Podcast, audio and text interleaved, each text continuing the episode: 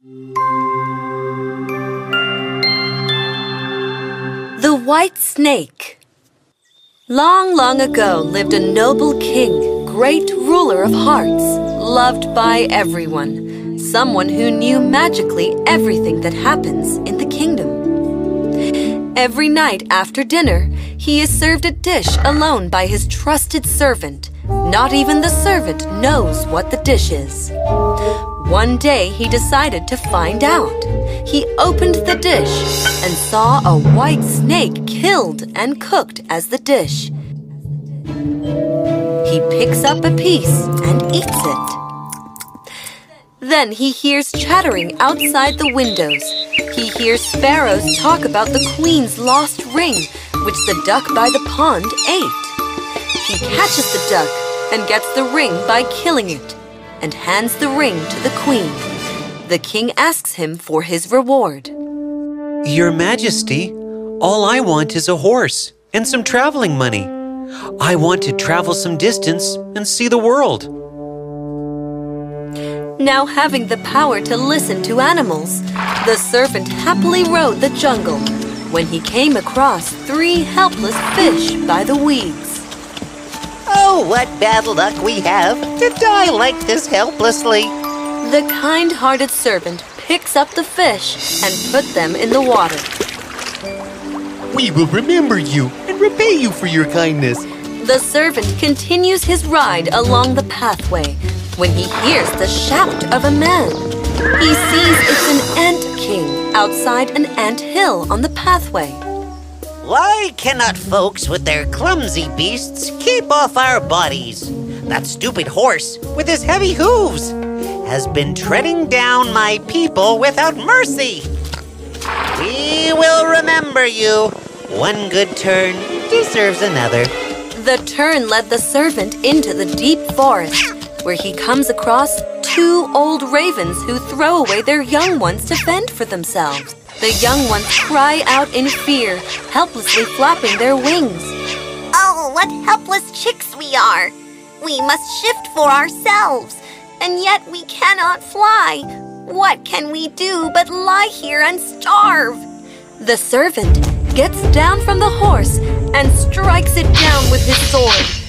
The three ravens come hopping and satisfy their hunger and look up to the servant. We will remember you. One good turn deserves another.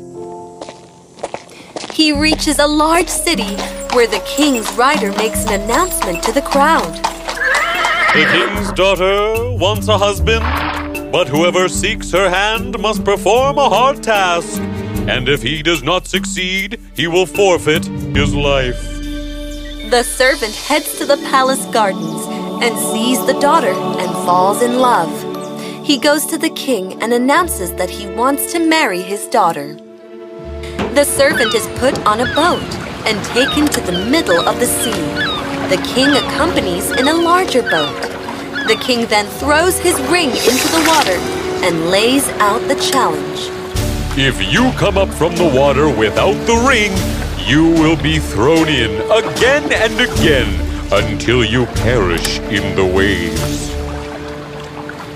A shocked and helpless servant stands helplessly looking into the water when the three fish come to the surface and put a shell at his feet.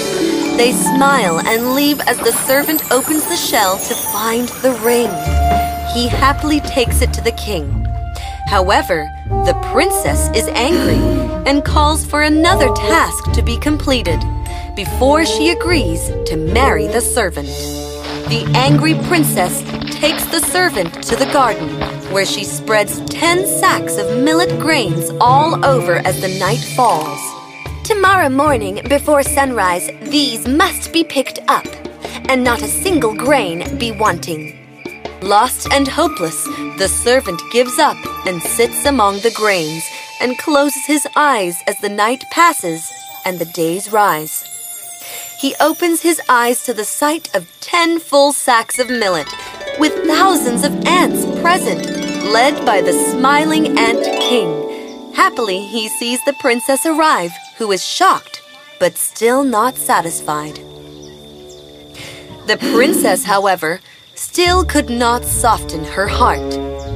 There is one more task you must complete so that I may marry you. Yes, my lady. Your wish is my command. You shall get me a golden apple from the tree of life. The stunned servant leaves the kingdom on a quest to find the golden apple. He travels for days aimlessly as he does not know where is the tree of life. He grows tired. His shoes give way. He decides to rest under a tree and closes his eyes. On opening them, he finds the three ravens sitting on his knees with a golden apple on his stomach. We are the three young ravens whom you saved from starving when we had grown big and heard that you were seeking the golden apple. We flew over the sea to the end of the world where the tree of life stands and have brought you the apple. With happiness, he takes the apple back to the princess, whose heart melts on seeing this apple. She cuts it into two, and they both eat it. They get married and lived happily ever after.